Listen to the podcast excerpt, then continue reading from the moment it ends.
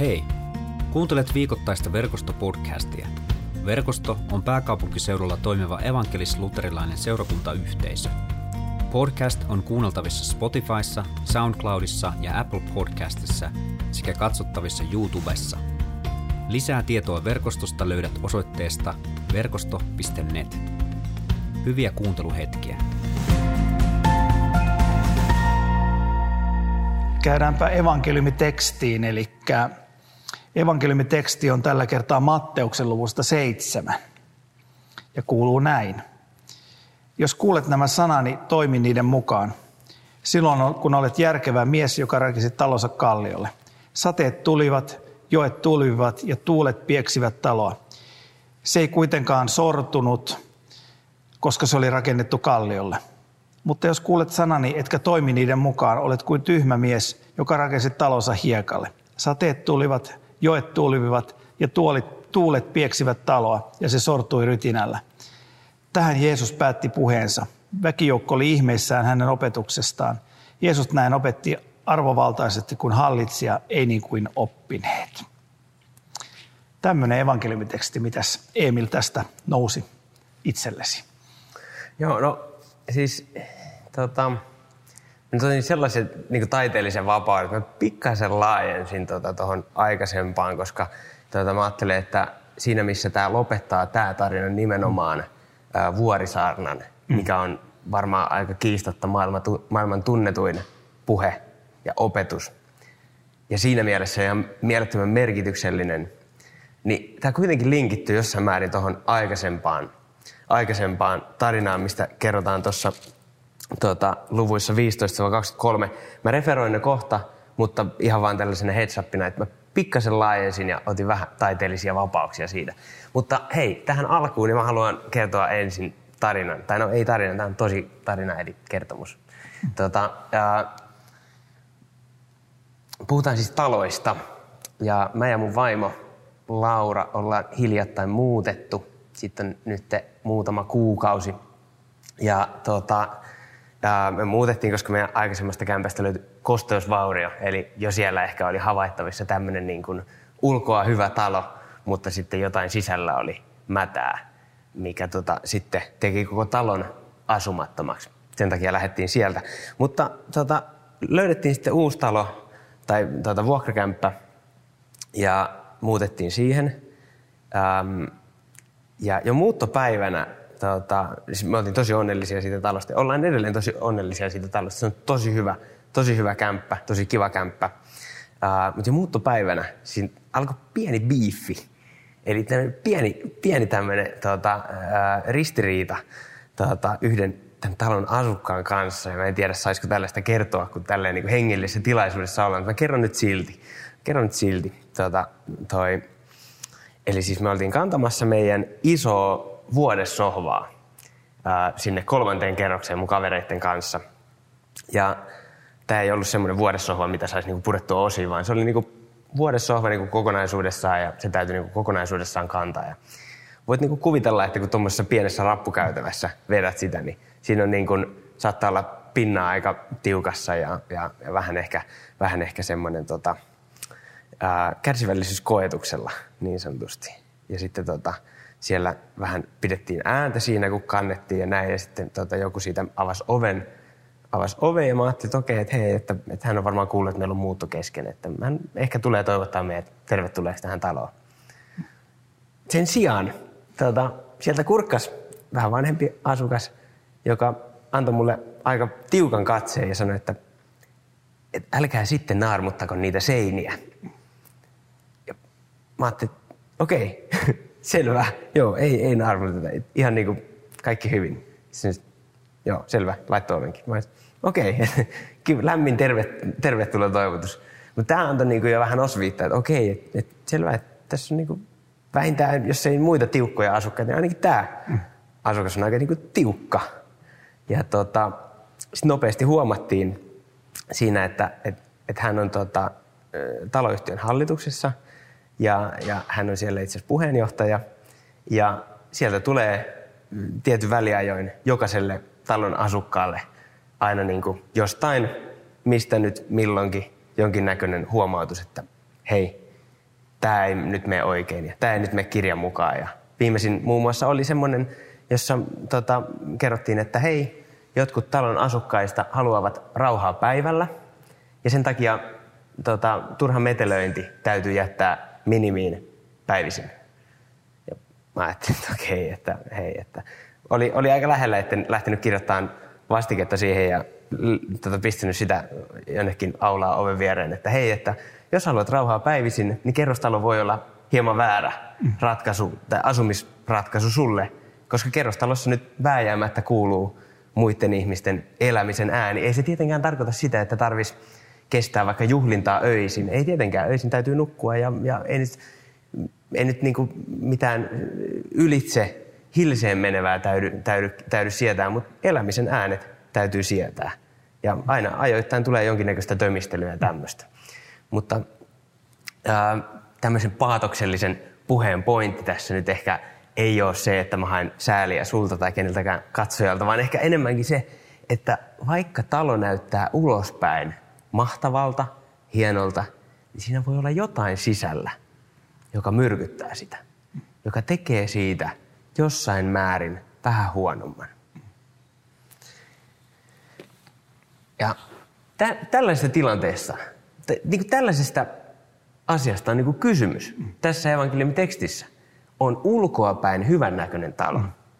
Tai on kaksi taloa, joita verrataan, ja molemmat näyttää ulkoa tosi hyvältä. Mutta sitten toinen on rakennettu kalliolle ja toinen hiekalle.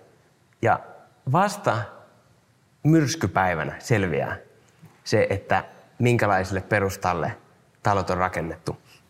Mitä sä oot Marko mieltä niin kuin yleisesti tästä vertauksesta ja, ja tota, tästä talotarinasta? Oliko tämä, on, onko mä nyt ihan väärässä tässä mun, mm. tota, mun tota, kämppätilanteessa? Niin, semmoinen vanha suomalainen sanalasku sanoo, että monikakku päältä kaunis. Kyllä. Et tuota, helpostihan se just on näin, että et tuota, moni, moni näyttää niin kuin hyvältä. Ja tuota, äh, tähän voisi semmoisen vanhan papillisen fraasin laittaa, kun että näin se on myös meidän hengellisessä elämässä. Että, että tuota, moni, moni voi näyttää tosi hyvältä, mutta, tuota, mutta mitä sitten sisällä on. Että, Kyllä. Tuota, joo, mutta ja. Trimmaa evankeliumitekstin kanssa tuo sun vertaus. Kyllä, joo, joo ainakin jossain määrin, joo. Mm. Mutta siis äh, mainitsin tuossa alussa, että otan pikkasen taiteellisia vapauksia ja laajennan pikkasen tätä mm. tarinaa, koska toi liittyy niin vahvasti. Tässä siis aiemmin, tota, ennen tätä kahden rakentajan vertausta, Jeesus puhuu äh, vääristä profeetoista, jotka tulee lampaiden luokse, tai niin kuin lampaiden vaatteissa. Mm. Eli nimenomaan tällaisessa niin kuin päältä kauniina. Mm. Ja sitten Jeesus puhuu puista, jotka tuottaa hyvää hedelmää, mm ja puista, jotka tuottaa huonoa hedelmää. Siinä on ihan sama tilanne kuin tässä kahden talon vertauksessa. Eli on siis kaksi täysin identtistä puuta päälle päin. Mm. Mutta sitten siellä on jotain sisällä toisessa puussa, mikä mädäntää sen puun. Ja siinä, ja sitä kautta se näkyy hedelmissä, että okei, sitten tulee mätiä hedelmiä. Ja sitten on, on toinen puu, joka on sisältä, ää, tota, no mä voisin kysyä sulta, että puutarhuuden, että mitä, mitä niinku puu tarvii tuottaakseen hyvää hedelmää. Mm. Varmaan ainakin, ainakin jonkinlaisen vehreän maaperä ja vettä ja aurinkoa. Mm. Ihan normaalit, mitä, mitä kasvit tarvii. Että, Kyllä. Et tuota, mutta tietysti pitää olla kunnossa myös se puu, ettei se voi olla mm. ihan mitä sattuu. Että. Ei voi olla laho esimerkiksi. Ei. Joo.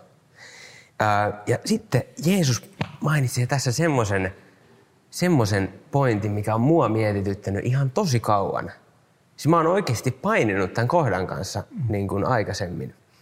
Jeesus sanoi, että tuona päivänä mun luokse tulee henkilöitä, jotka sanoo, Herra, Herra, emmekö me sinun nimessäsi profetoineet, emmekö se, me sinun nimessäsi ää, ajaneet pahoja henkiä ulos, emmekö me sinun nimessäsi tehneet ihmettekoja. Ja Jeesus vastaa näille, että en tunne teitä. Mm. Ja mä oon miettinyt tätä, mä oon miettinyt, että Jeesus puhuu siis tuosta päivästä ja viitataan siis tuomiopäivään. Mm. Ja, ja mä oon miettinyt, että käykö mulle noin tuomiopäivänä? Että eihän mulle Jeesus sano, että mä en tunne sua. Mitä se edes tarkoittaa, että Jeesus sanoo, että mä en tunne sua? Mitä Jeesus sillä tarkoittaa? Ja tässä niin kuin vielä mielenkiintoisemman tästä tekee se, että nämä ihmiset lähestyy Jeesusta sanoin Herra, Herra, kaksi kertaa. Ja sitä käytetään usein raamatussa semmoisena retorisena tehokeinona, joka pyrkii näyttämään, että tässä on tunneside.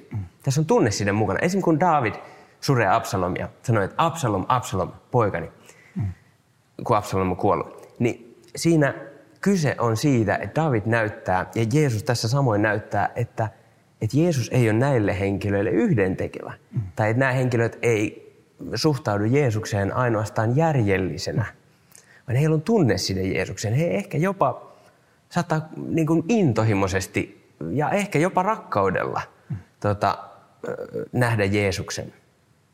Ja silti Jeesus sanoo heille, että mä en tunne teitä. Niin mistä tässä on sitten oikein kysymys? Ja tätä mä mietin. Ja tota, mä aloin miettimään sitä, että et, et, tota, tai kun tätä lukee kuitenkin sitten vähän tarkemmin, niin mitkä noitten, noitten Jumalan sankarien tota, perustelut on, kun he tulee Jumalan eteen tuomiopäivänä? Kun se lukee tarkemmin, niin joutuu huomaamaan, että heidän perustelunsa on, että, että kun he menee siihen ja ikään kuin, niin kuin perustelee, että minkä takia heidän täytyisi päästä taivaaseen, niin heidän perustelut on, emmekö me tehneet, mm. Emmekö me profetoin, emmekö me julistaneet pahoja henkiä poisiin, emmekö me tehneet voimatekoja. Perustellaan siis sillä, että mitä mä oon tehnyt. Ja Jeesus sanoi, että mä en tunne teitä. Ja mä oon alkanut miettimään, voisiko Jeesuksen sanat tarkoittaakin, tai pitäisikö ne lukea nimenomaan yksinkertaisimmassa muodossa, ilman mitään tulkintaa. Että Jeesus sanoi, että ei me tunneta. Että ei me tutustuttu koskaan. Ei meillä ole suhdetta. Että me ei niin kuin, me ei koskaan keskusteltu. Joo, te teitte mun nimissä hienoja tekoja, mutta kun en mä tunne teitä. Mm. Niin voisiko se olla, niinku, voisiko se olla niinku tässä se, niinku, se mistä, mistä on kyse? Mitä sä oot mieltä?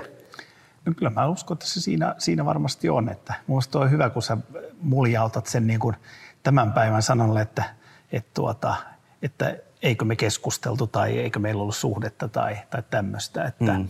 että tuota, kyllä mä uskon, että se siitä, siinä on varmaan se syvin, syvin ajatus siitä, että ja, ja mä koko ajan mä on pitkin tämän, tämän vuoden puheiden myötä aina, aina muistutan, että, että tästähän, tästähän niin kuin meidän tekstit koko ajan puhuu ja mm. tästähän se kasvu Kristuksessa ja koko ajan se, mitä tapahtuu niin kuin äh, näiden tekstien myötä sunnuntai sunnuntailta, niin mitä opetetaan, niin tästähän se oikeastaan puhuu tästä suhteesta. Kyllä.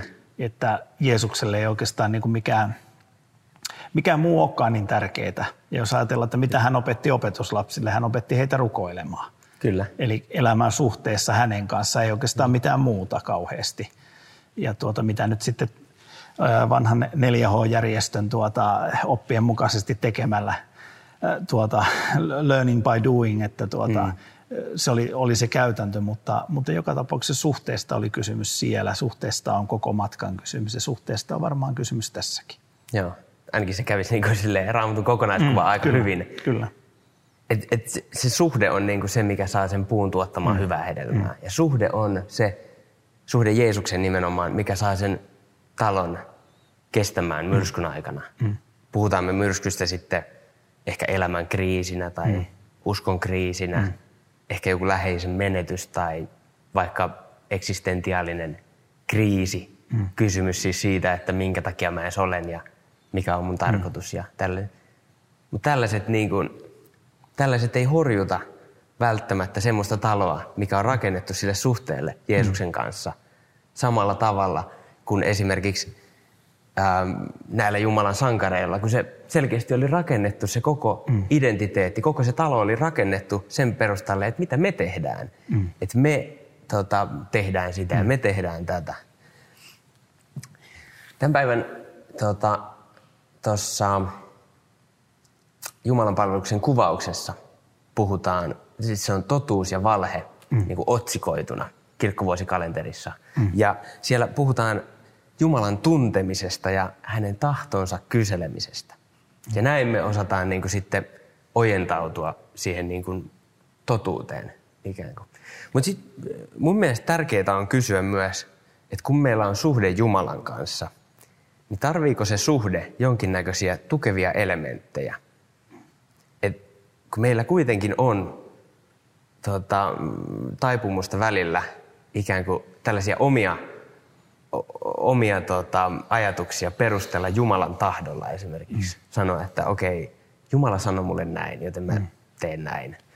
Ja sitten semmoinen henkilö, joka on vähänkään pidempään ollut kristinuskossa mukana ja tuntee esimerkiksi raamattua, niin ymmärtää saman tien, että no, että onkohan nyt Jumalan tahto, mikä on puhunut sulle, vai olisiko joku ihan muu tahto, mm. mikä on, mikä on puhunut sulle.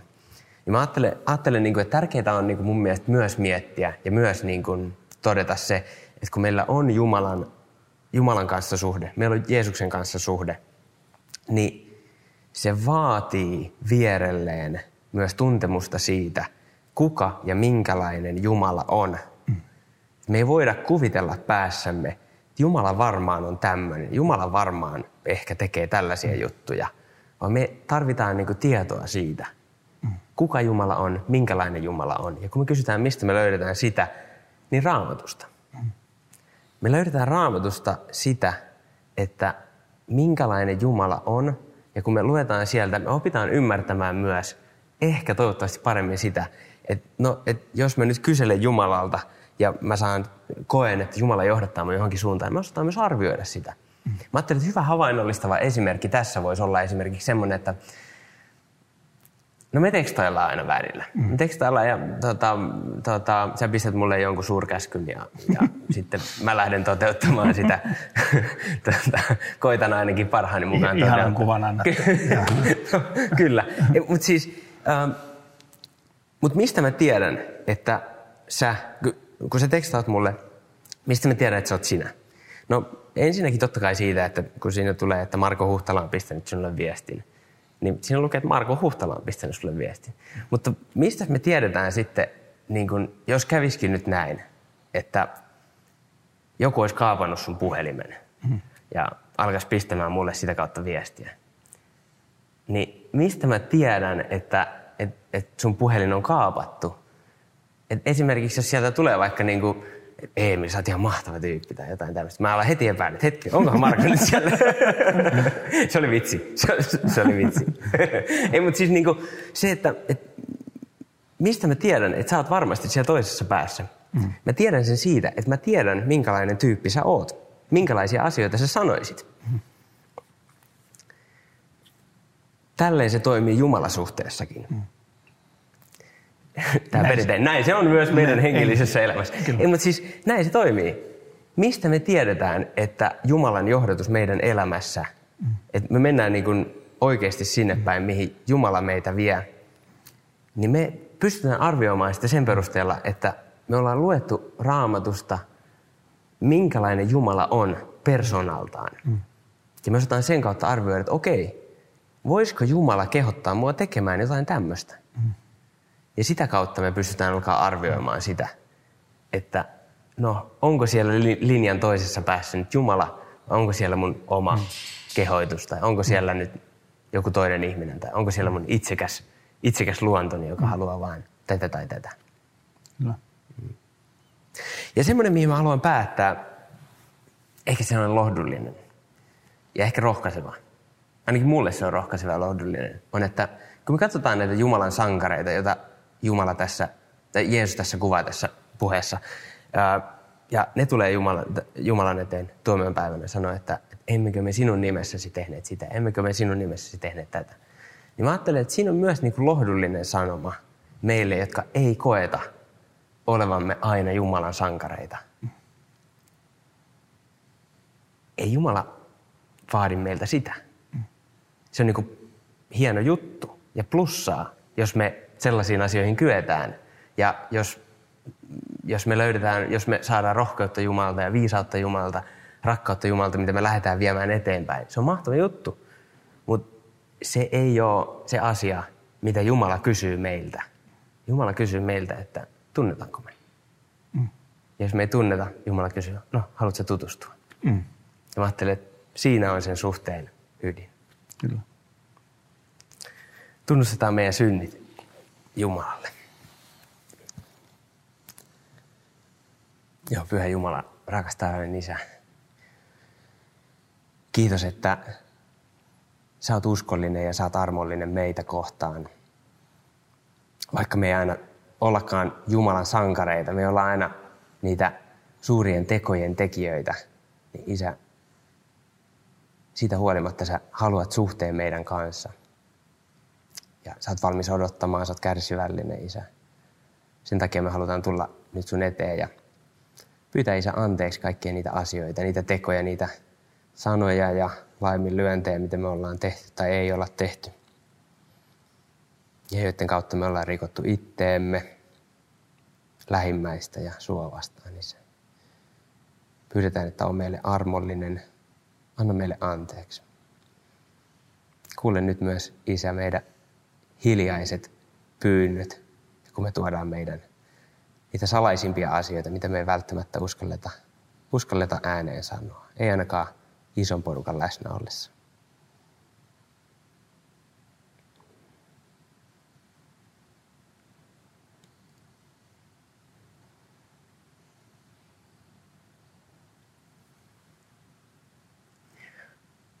Hyvän Jumalan palvelijana mä saan julistaa sulle, joka tunnustat sun synnit ja hylkäät ne, niin kaikki sun synnit anteeksi annetuiksi.